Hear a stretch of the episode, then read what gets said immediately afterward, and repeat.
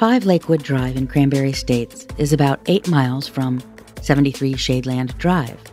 Just to give you an idea of the distance in Greenfield, Indiana, between the Snedegar home, where Lora Morris went missing, and the home of the Lindner family. On the morning of September 17, 1981, nine days after Tony Lambert was last seen in New Orleans, the plant foreman at Indiana Aircraft Hardware Company in Indianapolis made his usual 6 a.m. wake up call to Gene Lindner, the president of the company. The phone rang for about three minutes until finally, eight year old Valerie answered. Al, come over quick. Something's wrong with Daddy, she told him. Sheriff's deputies arrived at the residence at just after 6:15. Gene Lindner had been badly beaten and his throat had been cut while he lay in bed. Law enforcement has never associated Gene Lindner's murder to that of Steve Snedegar or the death of his daughter.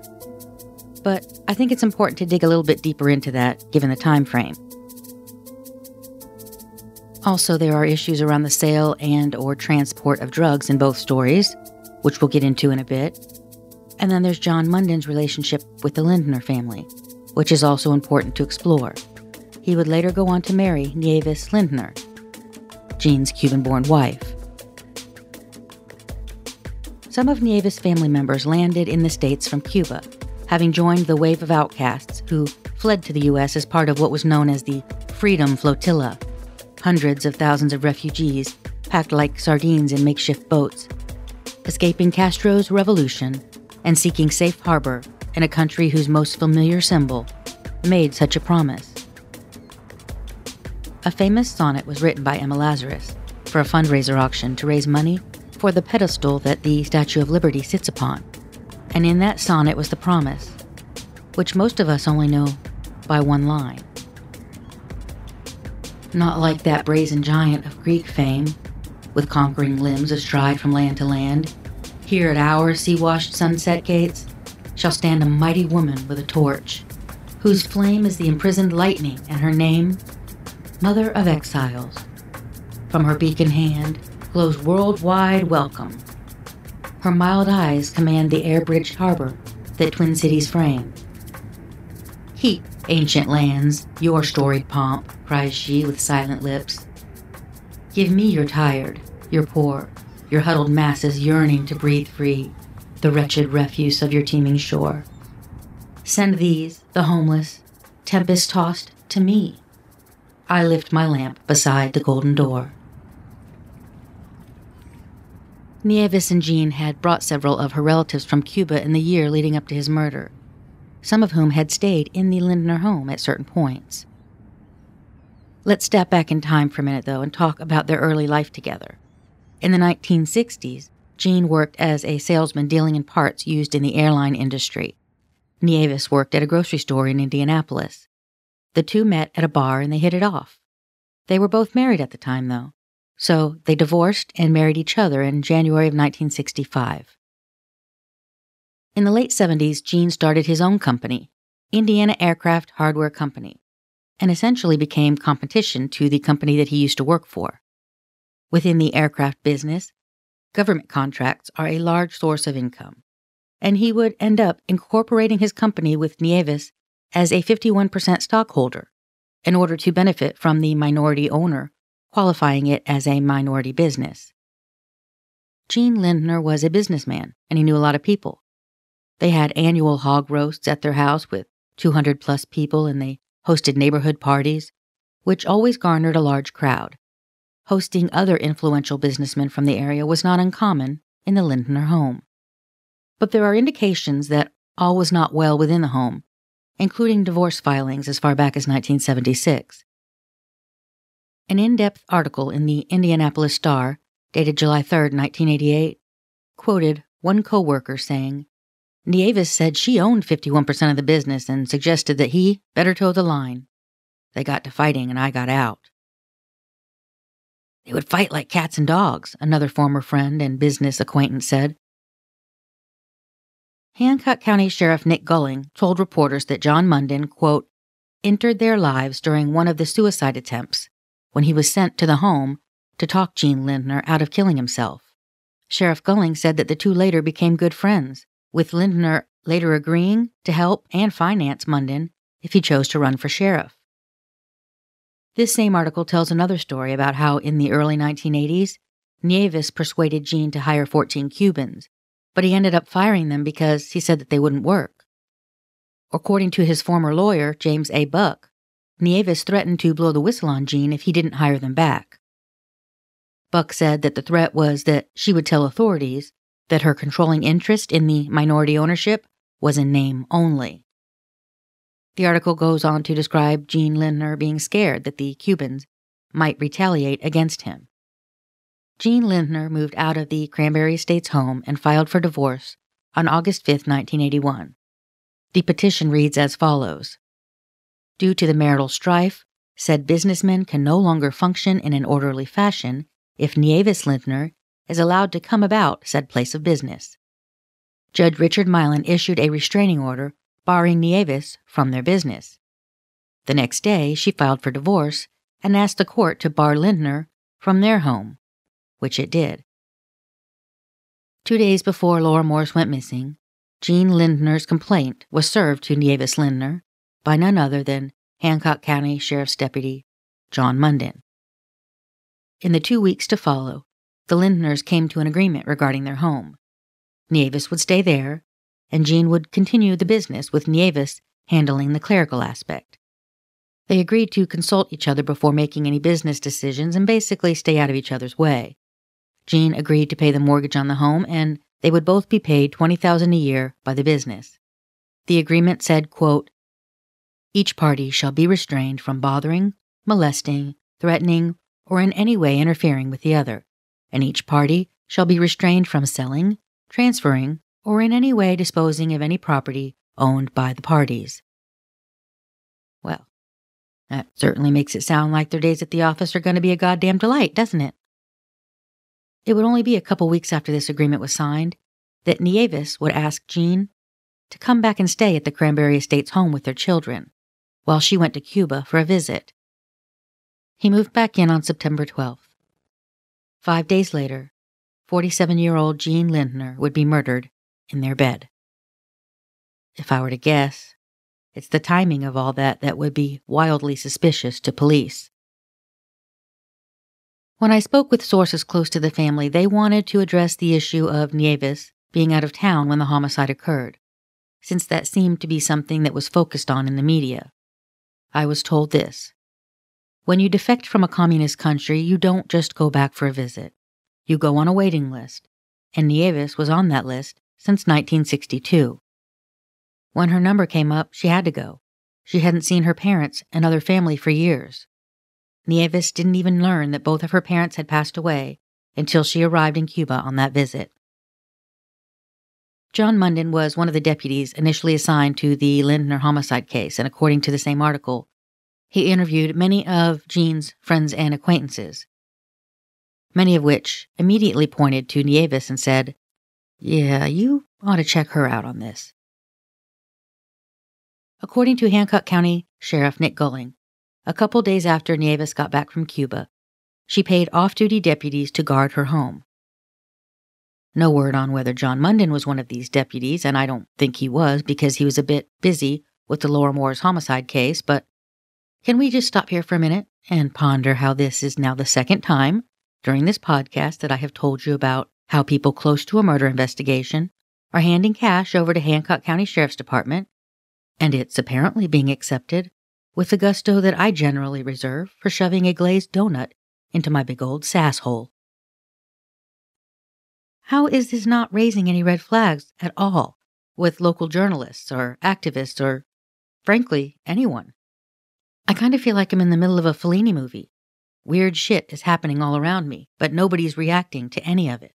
John had been up to their home, uh, or the department had. Let me put it that way: the department has, and I'm assuming maybe him on more than one occasion, um, because of know, domestic situations or this or that or the other. Um, my understanding was never on a social basis, but always on a uh, like a domestic situation, but they had they, they were not total strangers to the sheriff's department. Mm-hmm. And then uh, when Gene died, John was the initial investigator on the case, as I recall. No, no, he was not. Malcolm Malcolm Grass, the sheriff, was I think the lead investigator on the case and responded up there to that. And at some point, uh, at some point, they in, the department involved John in that investigation. Uh, somewhere during the next ensuing, I, I, don't know exactly, probably a couple of years, um, they, I guess he and and uh, of course they eventually did solve that crime. Tell me what uh, it was because said they didn't. How did they? Who did they attribute it to? Oh no no no no no no! Two of Nieves' brothers. Well, I knew I, there was arrest, drug they, arrest. I think they both went to jail for it. Not for this homicide. They went to jail for drug. Well, one of her brothers died in jail for um, well, for maybe, the drug maybe, trafficking. Maybe maybe so, but I know I know that that uh, there was. It, let's put it this way: it was considered it was considered solved. So they they thought that I mean it definitely the brother was involved with Nieves in the drug trafficking. Both of them went yeah. to jail for that. So they did believe that they were also responsible for Gene's well, death. They, they, they never were able they never were able to connect it to Nieves, but certainly to her brother. Uh, and they're convinced that uh, because I, as and I'm trying I'm trying to remember the details. There was something about I mean his throat was cut and this or that, but there were a couple of things that seemed, as I recall, uh, that the cops indicated were sort of typical methods of operation in the drug world. Yeah, the newspaper articles did say blunt force trauma and then the the, the thro- throat cut. So yeah. they I did and, remember seeing both. The, the, two kids were were home at the time. Yeah, awful, just awful. Uh, and I don't think there was any, as I recall, there uh, there was no sign of forced entry. No, now, maybe I'm wrong about that. But, right, you're right. Yeah. Um, so I mean, I I don't think uh, it, it was considered closed. They just felt like no, it you know her brother or brothers were involved in that, All and right. were never able really to pin it on. Um, that Nieves, Nieves necessarily had anything to do with it. Mm-hmm. But even though she was involved with her brother in the in the drug deal and the drug trade a bit. Do they uh, did they believe that there was drug trade going on before Gene Lindner died? Yeah, well, I don't think they know. I, I, I don't think they knew mm. whether there was or not. Sheriff Malcolm Grass said, quote, Munden and other deputies are still working on the case, running down leads, and eliminating suspects. So it appears that at least three weeks in, Munden was now working on two homicide cases. That earlier Indianapolis Star article that I quoted from July 3, 1988, it also included this quote by former Hancock County prosecutor Larry Gossett. There was never enough evidence to charge anybody in the case. There was not even anything to go fishing with. It's what would come later, in 1988, that would eventually cause John Munden to step down from his position with the Hancock County Sheriff's Department. An Indianapolis Star article dated June 23, 88, written by R. Joseph Gelarden and George McLaren, said this The estranged wife of Hancock County's Chief Deputy Sheriff and her brother were ordered held without bond Wednesday after police confiscated $62,500 and more than a pound of cocaine in a raid on her exclusive suburban Greenfield home. Nieves Lindner Munden 49, wife of Chief Deputy John Munden, and her brother, Armando Martinez of Miami, were arrested on federal charges of conspiracy and intent to distribute cocaine and carrying a firearm while trafficking in drugs. The raid Tuesday night resulted in the largest cocaine seizure in Hancock County history, and it occurred at the site of one of the county's most notorious unsolved homicides, according to Hancock County Sheriff Nick Gulling. Mrs. Munden's previous husband, Gene Lindner, died in August of 1981 after his throat was cut three times as he slept in the home. Munden, 41, investigated the slaying and later married Mrs. Munden and lived in the house. U.S. Attorney Deborah J. Daniels declined to comment when asked if the cocaine investigation involved John Munden. But Munden was defended by his boss. Captain Munden is a good policeman, and I find it difficult to believe he had any knowledge of that activity. Gulling said he did not know the combined federal and state anti drug task force was conducting an investigation in Hancock County until raiders called him just before the raid started. The searchers included representatives of the federal DEA, the Metropolitan Task Force, Indiana State Police, the Henry County Area Drug Task Force, and the Indiana Department of Conservation. Munden was called to the scene of the raid Tuesday evening by his estranged wife's children. The chief deputy denied knowing of any illegal activities in the house. Munden, a sheriff's deputy since 1977, was not charged in connection with the case and is not under departmental investigation, Gulling said. The arrests were triggered by a six month state and federal drug probe that began when informants say they purchased cocaine from a Cuban female, quote, who had some kind of relationship with a law enforcement officer. Records say police used unidentified undercover informants to make several drug purchases from the Munden home in the past five months, which the suspect reportedly kept track of on a home computer. Gulling said Munden had not been living in the home for several months because his wife filed for divorce March 9th. The marriage, which lasted less than two years, was the second for the couple. Despite the divorce filing, Munden was a silent spectator during the federal court hearing, watching from the spectator section as deputy U.S. Marshals handcuffed his wife and brother in law and led them from the courtroom. Since the death of her first husband, she has operated Indiana Aircraft, a supplier of aircraft equipment, out of her home. Neighbors said they had not suspected illegal activity at the house, the only home at the end of a cul de sac on a secluded tree lined lot. One neighbor said Mrs. Munden was a friendly, outgoing woman who had won a countywide competition last winter for Best Decorated Christmas Home. Another neighbor said he didn't suspect John Munden as being involved in illegal drug activities. I'd be totally shocked. He's one of the good guys, a Captain America type. Nieves, her brother Armando, and a 21 year old named Kevin Beasley were indicted on multiple charges related to a drug operation being run from that Cranberry Estates home, including using a firearm in these dealings that had been modified into a fully automatic machine gun type weapon. Larry Furness, the Indiana State Police Superintendent, said John Munden passed an FBI polygraph about whether he took part in the drug dealing. But it was inconclusive regarding questions around whether he was aware of the drug activity before and after he separated from his wife. Neither John nor Nieves were implicated in the murder of Gene Lindner, her former husband. All of this polygraph information only came out after a 12 week investigation into alleged improprieties around John Munden and the Hancock County Sheriff's Department's involvement in multiple cases, including Gene Lindner, Lora Morris, and the murder suicide of two Marion County Sheriff's deputies, a case that John Munden also took part in investigating.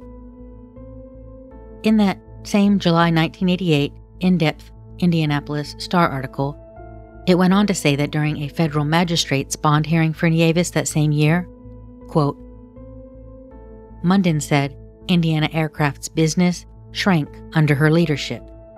He said the business moved out of a warehouse to a location on US 40, west of Greenfield, and then to the Cranberry Estates home. Munden testified the inventory was kept in the garage and the business had shrunk to about a fourth of its former size. At that bond hearing, Munden said that by the summer of 1983, he and Nieves were in love and living together. In June of 1983, Munden filed for divorce from his wife of 19 years. Nieves and John lived together for about a year, and then they married. But only a month into marital bliss, Nieves filed for divorce, asking for a court order to keep John Munden from the Lindner home. Somewhere in there, the passion must have rekindled because on May 23, 1986, they got married again. But they hit another speed bump eight months later when another divorce was imminent. Munden was in, Munden was out. but he ended up staying until late January of 1988. From the stand, John Munden pledged his love for Nieves and said that he didn't want a divorce. He hoped to get back together with her when she was released from prison. As Nieves was handcuffed and led away by deputy U.S. Marshals, John Munden looked at his estranged wife, or ex wife? Hell, I'm not even sure where they were at this point, but Munden whispered to her across the courtroom, I love you. Now let's go over the bullet points. Make sure we are all on the same page. Gene Lindner was killed. Sometime thereafter, John Munden married Gene's widow, Nieves. Sometime after that, Nieves is arrested on drug charges. And sometime after that, there was an investigation into all of that and more. In the summer of 1988, the Marion County prosecutor asked the feds to step in and look at three unsolved homicides. All the cases were originally assigned to John Munden, although some would later be reassigned. A letter was sent from the Marion County prosecutor to U.S. Attorney General Deborah Daniels, which alleged that the investigation, led by the Metro Drug Task Force, had uncovered new information related to the Lindner murder and the murder suicide of two former Marion County deputy sheriffs in Hancock County. There was clearly a conflict of interest in having Hancock County investigate their own investigations, but the feds were not inclined to step in, so the Indiana State Police were given the unfortunate task of unspooling the whole mess to see if there was any there there. This new information that the Marion County prosecutor cited was never actually revealed, but it was his office that supervised the task force that developed the case against Nieves Munden. Multiple sources in Hancock and Marion counties, who declined to be identified for the Indianapolis Star article, raised questions about Munden since his wife's arrest. One of the things that they pointed to was John Munden's alleged pledge to destroy a videotape that was taken into custody during the investigation into the deaths of the murder suicide victim cops. This tape had been found during a search of that crime scene, and it allegedly showed people engaged in sex acts, specifically at least one Hancock County deputy. Some sources allege that John Munden wanted to destroy the tape to protect the Hancock County Sheriff's Department. So, yeah, John Munden's bacon was firmly planted in the skillet, and grease was a poppin' all around him. I think it's fair to say that by July 4th of 1988, the mood wasn't all hot dogs and wedges of juicy watermelon at Hancock County Sheriff's Department. Indianapolis Star headlines on July 3rd read as follows Inquiry reveals Hancock County Sheriff's Department secret sex tapes, sex videos at center of storm involving homicide and credibility. The first paragraph reads as follows The arrest of Nieves Lindner Munden on drug charges inadvertently prompted disclosure of one of the most closely held secrets in the Hancock County Sheriff's Department. Two of its deputies appear in sexually explicit homemade videotapes, now simply called the tapes. And the tapes was in all caps. There is not a cop in the universe that wants their name associated with a headline like that, and I can only imagine that John Munden was slapping on a bit more deodorant and a broader smile every morning as he headed out the door dodging eager journalists in an effort to stave off the questions and unseemly body odors associated with being in the hottest of hot seats. This one had drugs, sex, and murder, a holy trinity. Probably had newsrooms collectively drooling in anticipation. Hell, you could cover that one six ways from Sunday. Put a reporter on every angle. Rumors flew regarding who was and was not captured in the video, and how it was all related to the drug takedown of Nieves Munden, as well as the murder suicide of Marion County Sheriff's deputies Phil Moore, and Thomas Winkle. When reporters started asking specifically for names of individuals depicted in the video, Hancock County Sheriff Nick Gulling said, quote, They know who they are. This not only affects them, but all members of the department. He said all deputies were catching heat due to the rumors, which he qualified as, quote, a problem with two or three people which is affecting everyone. Citing concerns for their families, law enforcement declined to identify the deputies but Gulling told reporters that the pair were known within the department because they stood and identified themselves during a departmental meeting. Oh, to have been a fly on the wall for that one. For perspective, by the way, his department included 21 full time employees, 7 jail and communications deputies, and 30 reserve deputies, so that's really only about 5% of their staff sexing it up on tape. Gulling made sure to tell reporters that he was still waiting on this alleged new evidence that had started this whole fiasco in the first place. When asked for comment, C. Thomas Cohn, a Greenfield attorney representing the sheriff's department in civil cases, said, I've seen them. What's on those tapes is being exaggerated out of proportion. I can't believe it. To be fair, Attorney Cohn, that's what happens when you don't let the bright light of the sun determine these things. Withholding information that the public has a right to know, when you're talking about law enforcement officers, you run the risk of things being taken out of proportion. If it wasn't a big deal, they probably should have released the contents of the tape and taken their chances. Obviously, I'm not suggesting that they should have racked that puppy up on the 530 local news, but a brief description of what it included was probably in order. And yes, I absolutely do believe cops have a right to privacy. But in this case, at least one deputy was on duty when the videotaping occurred. The incidents depicted on the tape were said to have occurred years earlier, in 1979 or 1980, and a specific date couldn't be determined, but a deputy's police radio could be heard bleeding out in the background, providing at least some clue about the time frame involved. This whole situation got so out of control there were two separate court actions in two separate counties related to the destruction of the tapes that dare not speak its name. One of Deputy Moore's heirs wanted those tapes, but they were ordered by a judge to be held as possible evidence, safe from tampering or destruction, until the investigations were completed, at which time the family's attorney expected to ask the judge to order the tapes and photos oh, yes, there were photos to be destroyed.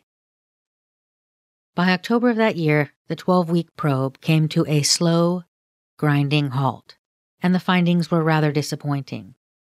If you're the kind of person who prefers that massive crash of wave after a steadily built crescendo.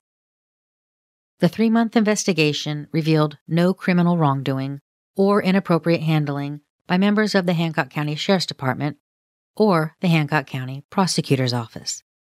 Indiana State Police issued their final report and included in its findings, they did mention that one sheriff's deputy could still face departmental action and qualified this as, quote, matters that may be considered as internal conduct problems that would be turned over to the appropriate local authorities.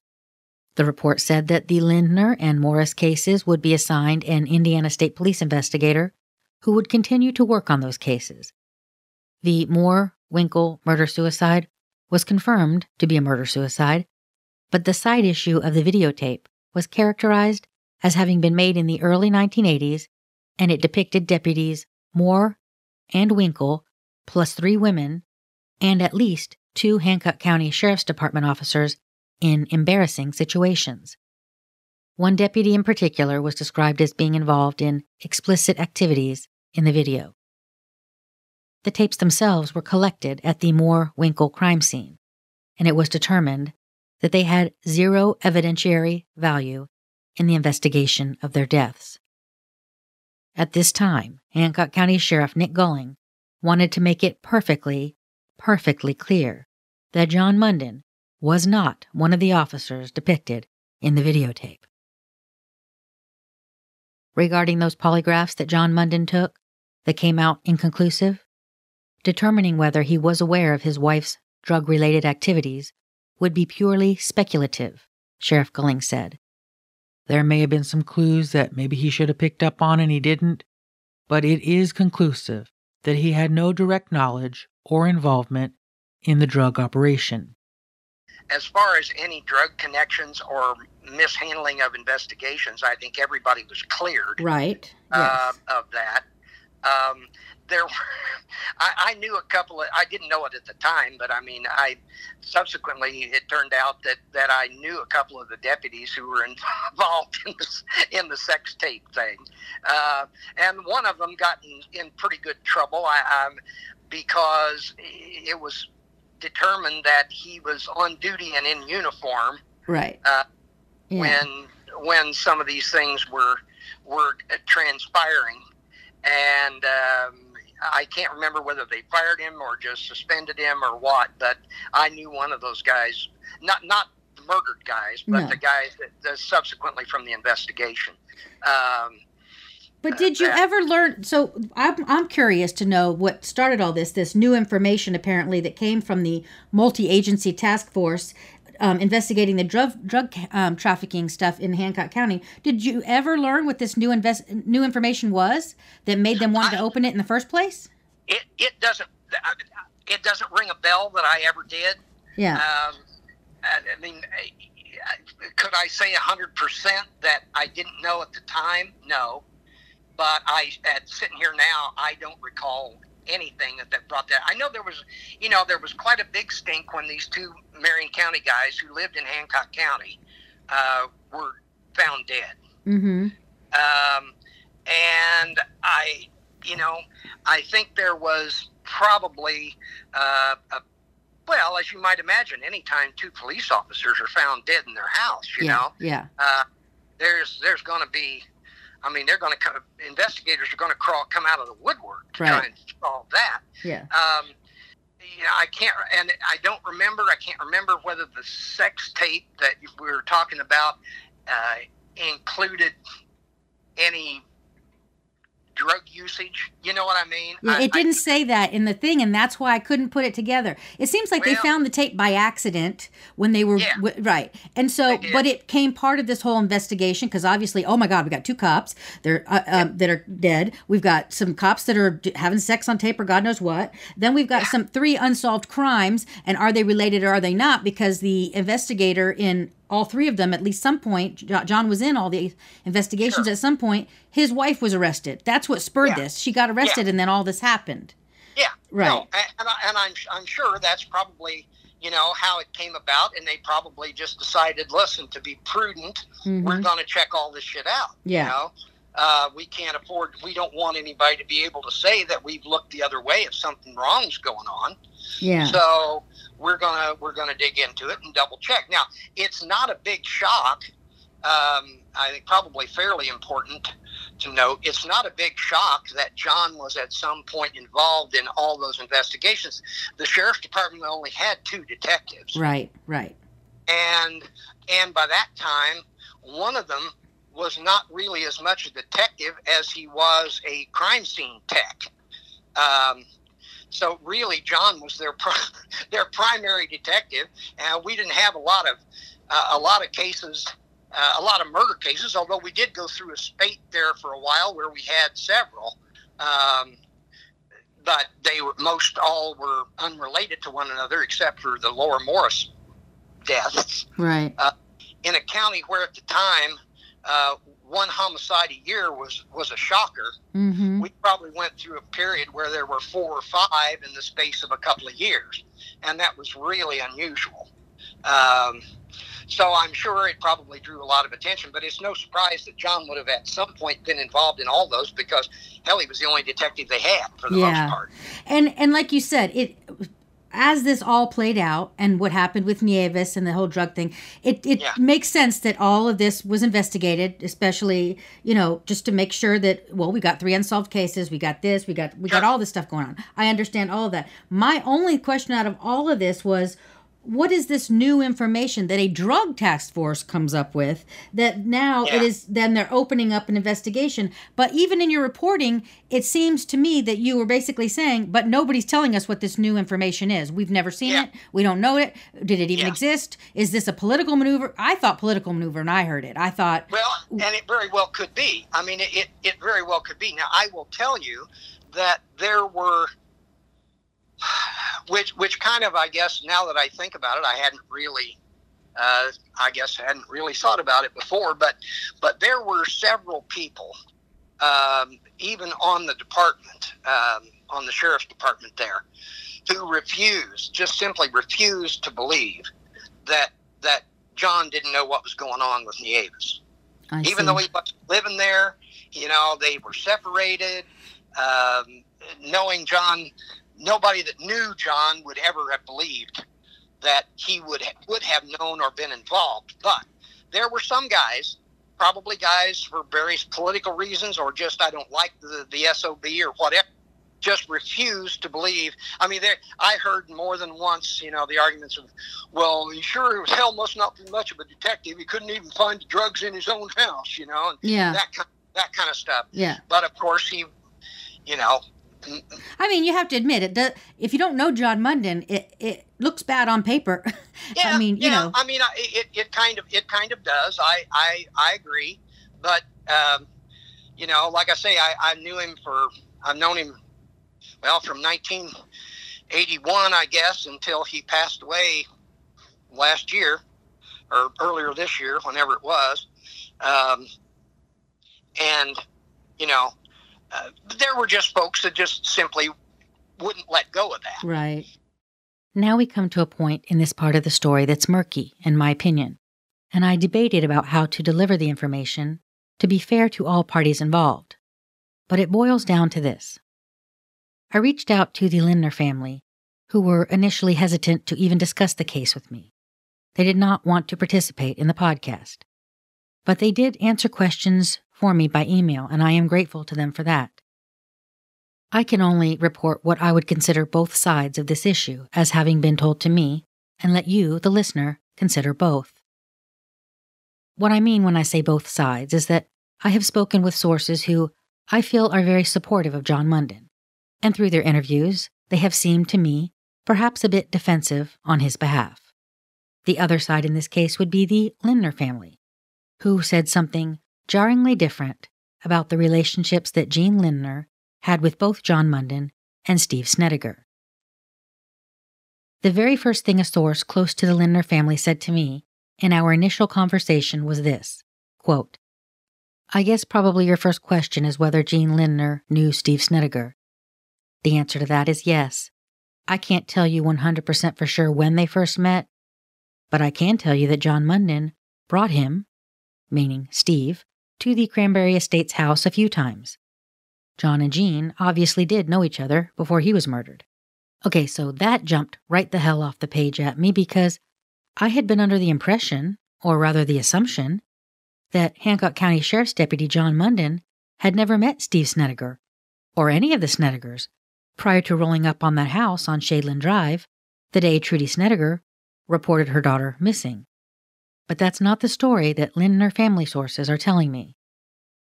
I was told that not only did Steve Snedegar know Gene Lindner and had been to the Cranberry Estates home, but he had been brought there by John Munden. Now, first off, let's be clear that did happen. We know it happened after Gene Lindner died. John Munden marries Nieves Munden, and there were apparently times, which nobody disputes, where he brought Steve Snedegar to his house.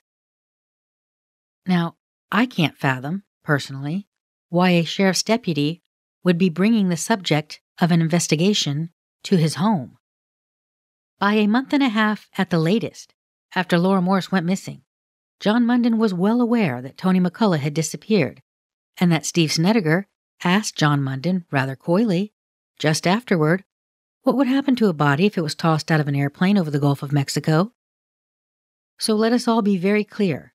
John Munden probably should not have been bringing Steve Snedegar to his house for any reason whatsoever at any time. But right now, we're talking specifically about the difference between bad judgment and a flat out lie. Because John Munden told the Indiana State Police investigators during his debrief on the Lora Morris case that he had never met the Snedegars before Lora Morris went missing. Never heard of 'em, he said. So now, let's get back to dissecting whether John Munden brought Steve Snedegar to the Cranberry Estates home before Gene Lindner died. Dave Scott believes the Lindner family has this timeline wrong. He believes that Steve Snedegar and John Munden had been there together only after Lindner was murdered. to the best of my personal knowledge and anybody I ever talked to, um, John did not know Steve Snedegar before Lora's disappearance. It seems like Uh, that would come and and the thing that Danny pointed out, which I think is fair, is so he would have to show up to this crime scene. Well, not crime scene at that point, but he's been called to the Gertrude's house.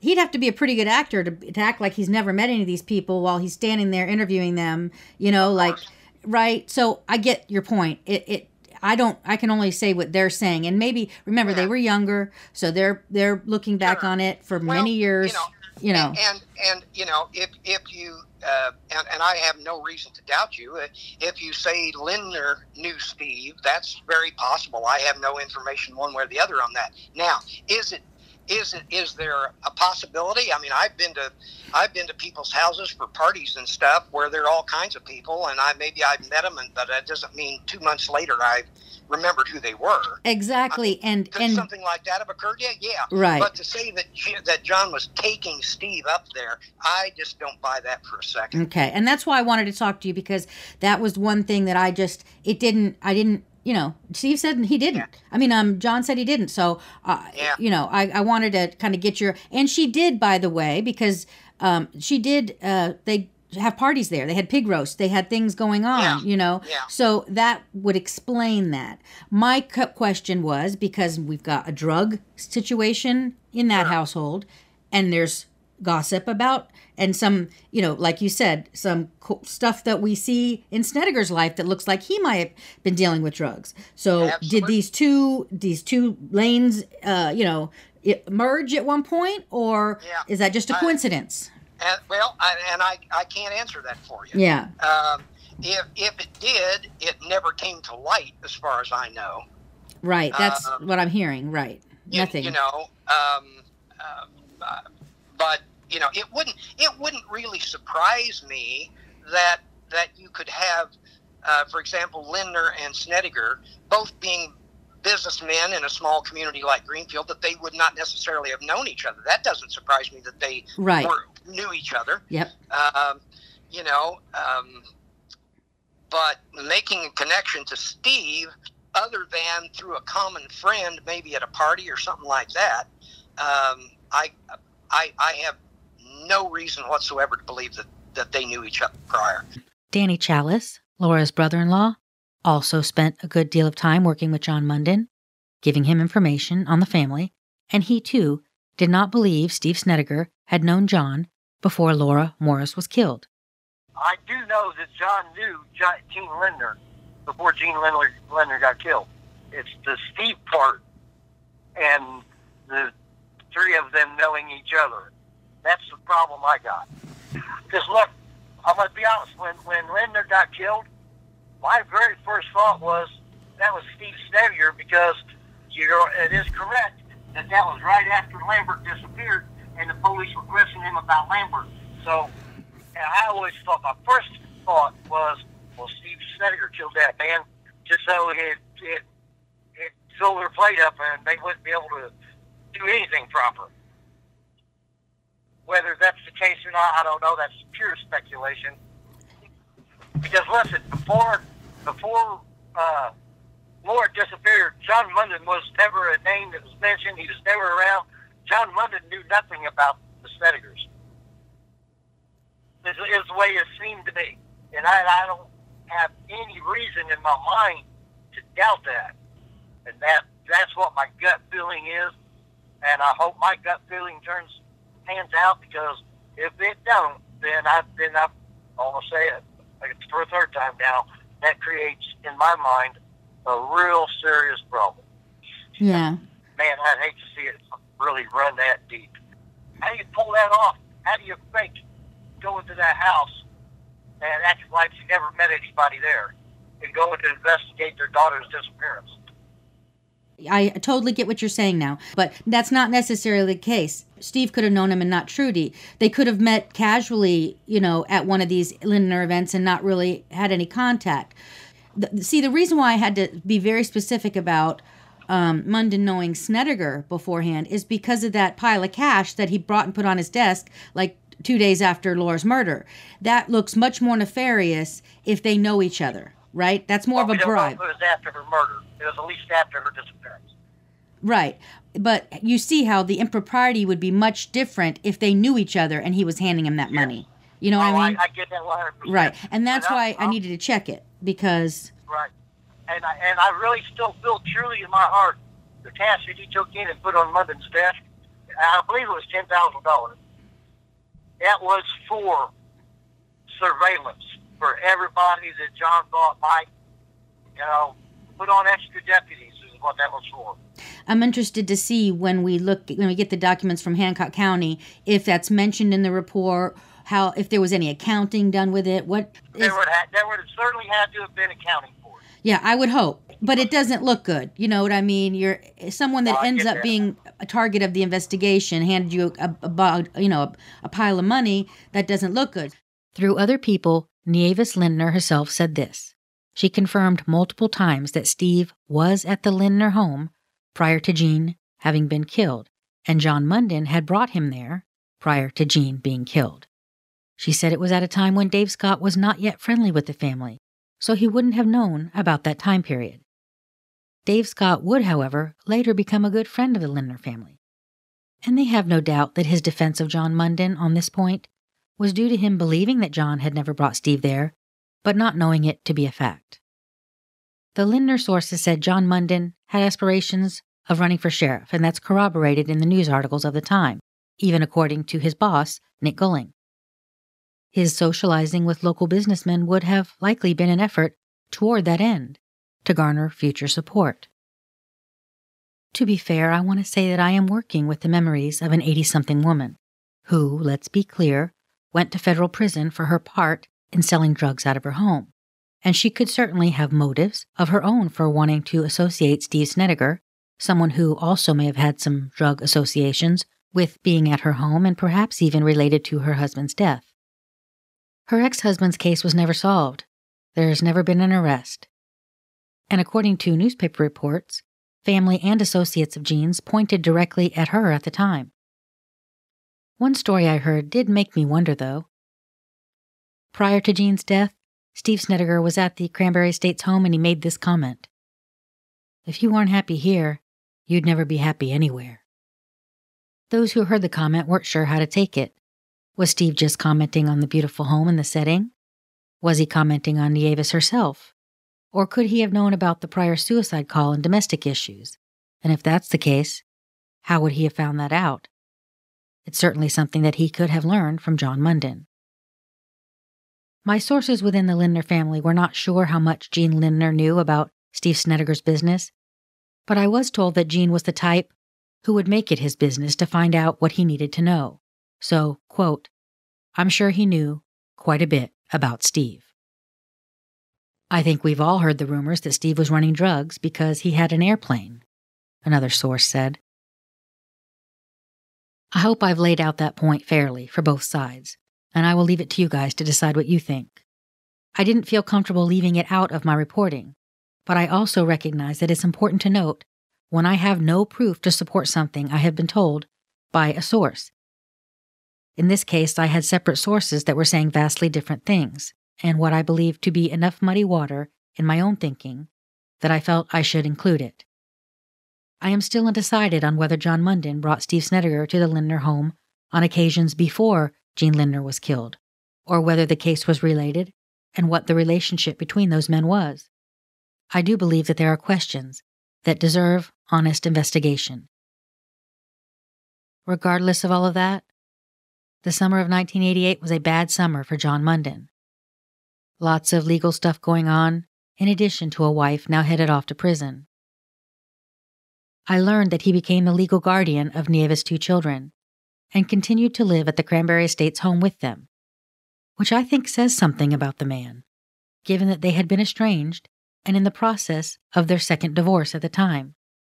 Nieves Munden was sentenced to five years, but ended up doing around three years in prison. So either the feds didn't think she was the mastermind behind the drug trafficking, or they didn't have enough evidence to pin it on her. Her brother, however, died in prison.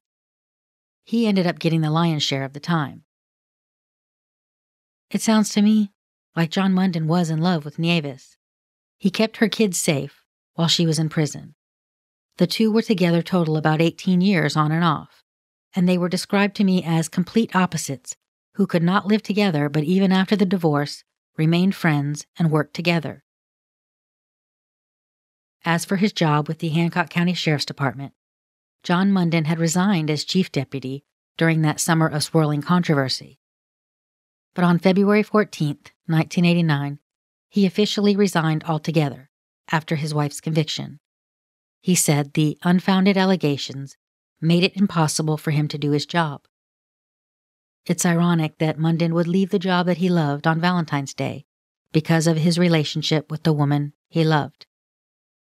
A source close to the Lindner family told me this.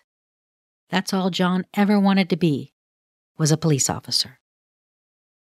If there was any mistake, in my view, if there was any mistake made in this investigation, it was initially assuming that the family was telling you the truth and that they were victims of this abduction.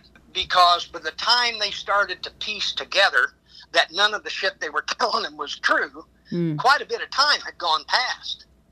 You know, and yeah. a lot of a lot of things were it's like, oh well shit, I sure wish I could go back now and ask these questions about things I know now. I wish I could have asked them that day. That actually goes to Munden as far as suggesting that he didn't know Steve beforehand because if he knew him, he would may, may if he knew him, you know, anything yeah. about him at all, he wouldn't yeah. be trusting him at no. all. You know, he no. wouldn't have. I, I don't know anybody that, as as I've talked to other folks, uh, you know, as part of as the investigation went on, and you, uh, and I went I went with John a number of times to talk to different people, and you know, I don't know anybody that that said they knew him that didn't think he was a very, at least a very odd duck. Oh, yeah. You know? Yeah. Um, if not shady or yeah i don't know. I don't trust that guy you know or yeah he's he's really screwed. Yeah i, I don't know anybody that said oh yeah steve what a great guy. Trudy either. Neither one of them. No, neither well huh? except for aside from their grandkids who both love trudy very much or all sure. love trudy there nobody says anything good about any of them. In the whole family really. None of them. Yeah. Almost. Yeah.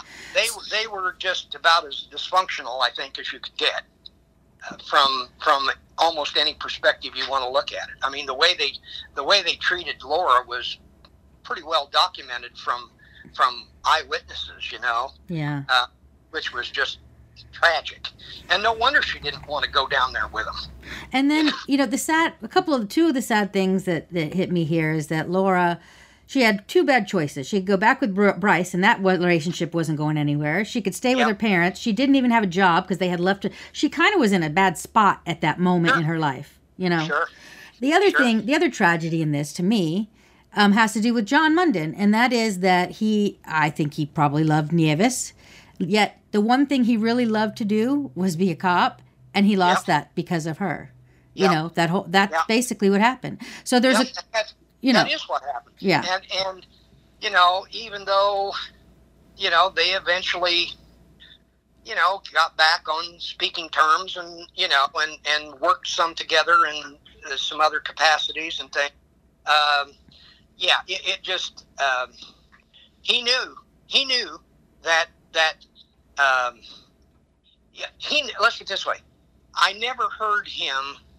I never heard him say or infer that Nieves didn't do what she was accused of. I, I, never heard him say, well, she didn't do that, or she was wrongly convicted, or wrongly accused. Or, I never heard him say that one time. But despite that, he he remained throughout the whole thing relatively supportive. Yeah, I mean, he would go, he would take the, uh, uh, there was a train that used to run over to the prison in West Virginia where she was where she was incarcerated, and he'd make that trip several times a year.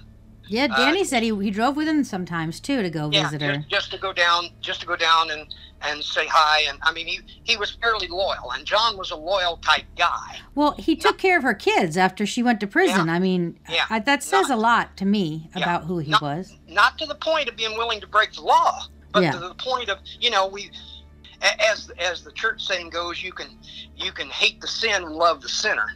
You yeah, know, yeah. Um, that's and John was that John was loyal to her, um, and I think that probably too created a lot of hard feelings among the guys on the department. Uh, he he never said she he never said she didn't do it. Never said she didn't deserve to go to prison. You know, never said she wasn't guilty he kind of stood by her. Well, he loved her probably. He probably loved. I mean, you know, I yeah, I have no doubt. So, and know. I suspect couldn't believe it when he heard what was going on.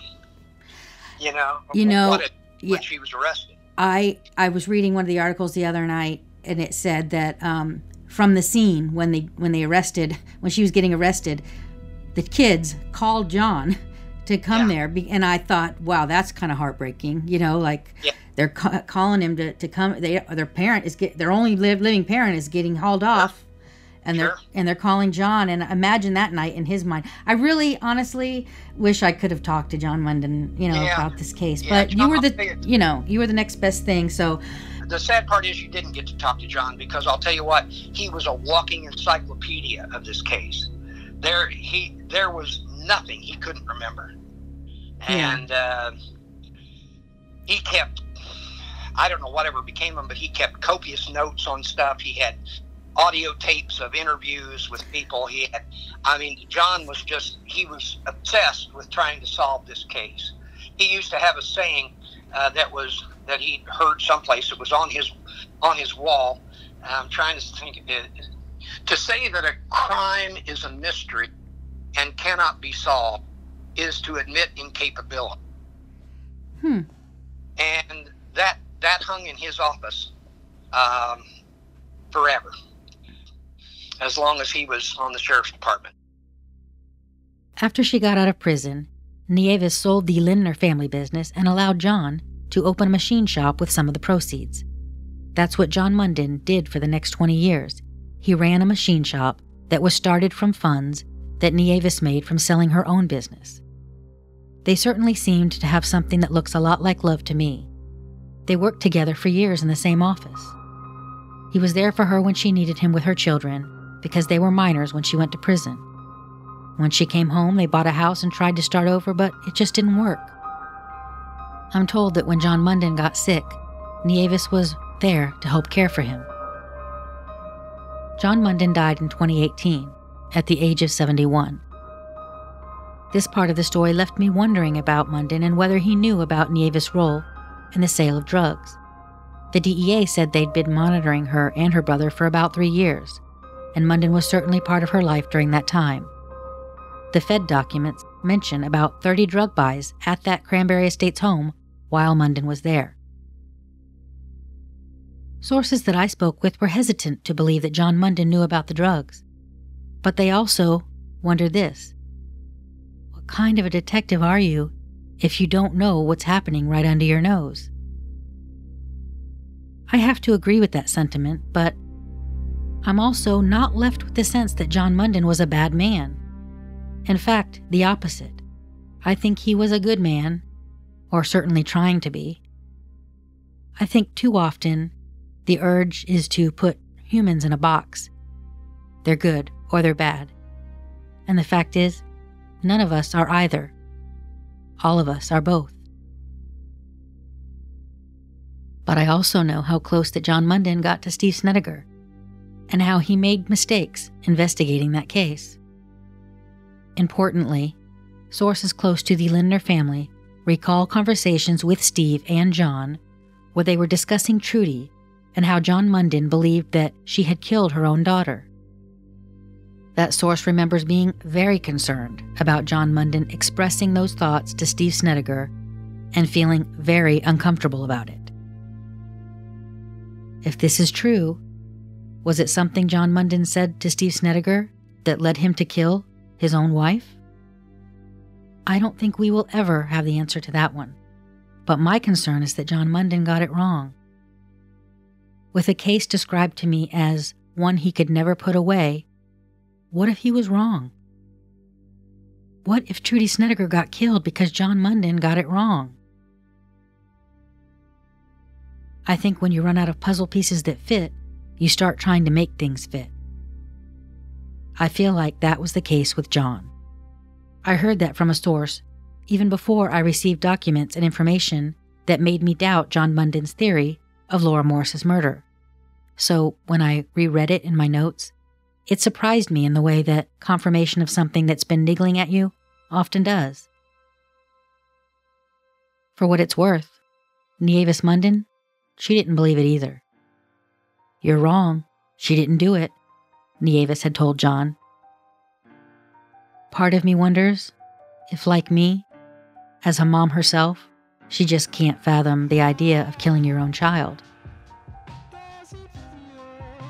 Well after he resigned his job, John Munden continued to work with investigators on Lora Morris's case. Indiana State Police and officials in Florida mined the vast knowledge of details that he had collected over the years as they continued to track down leads.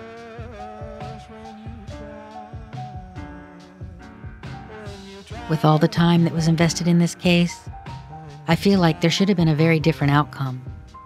But it seems like the bodies just kept piling up. My source said. I don't feel like Trudy or Steve killed their daughter.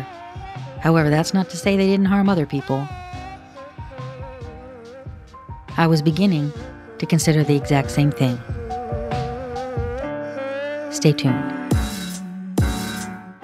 When you try to love, it's like you die a little. But not in a way that's selfish and vain, but that's sacrificial. That's reciprocal and mystical and visceral. You get what I'm getting at? I wanna love continuously and not so strenuously. How can I love one love when there's so many people them back? So many ways I could react, so many days I think I should in fact become bohemian like Liszt or James Brown or Nikola Tesla or anyone else that one should aim to be in this day and age.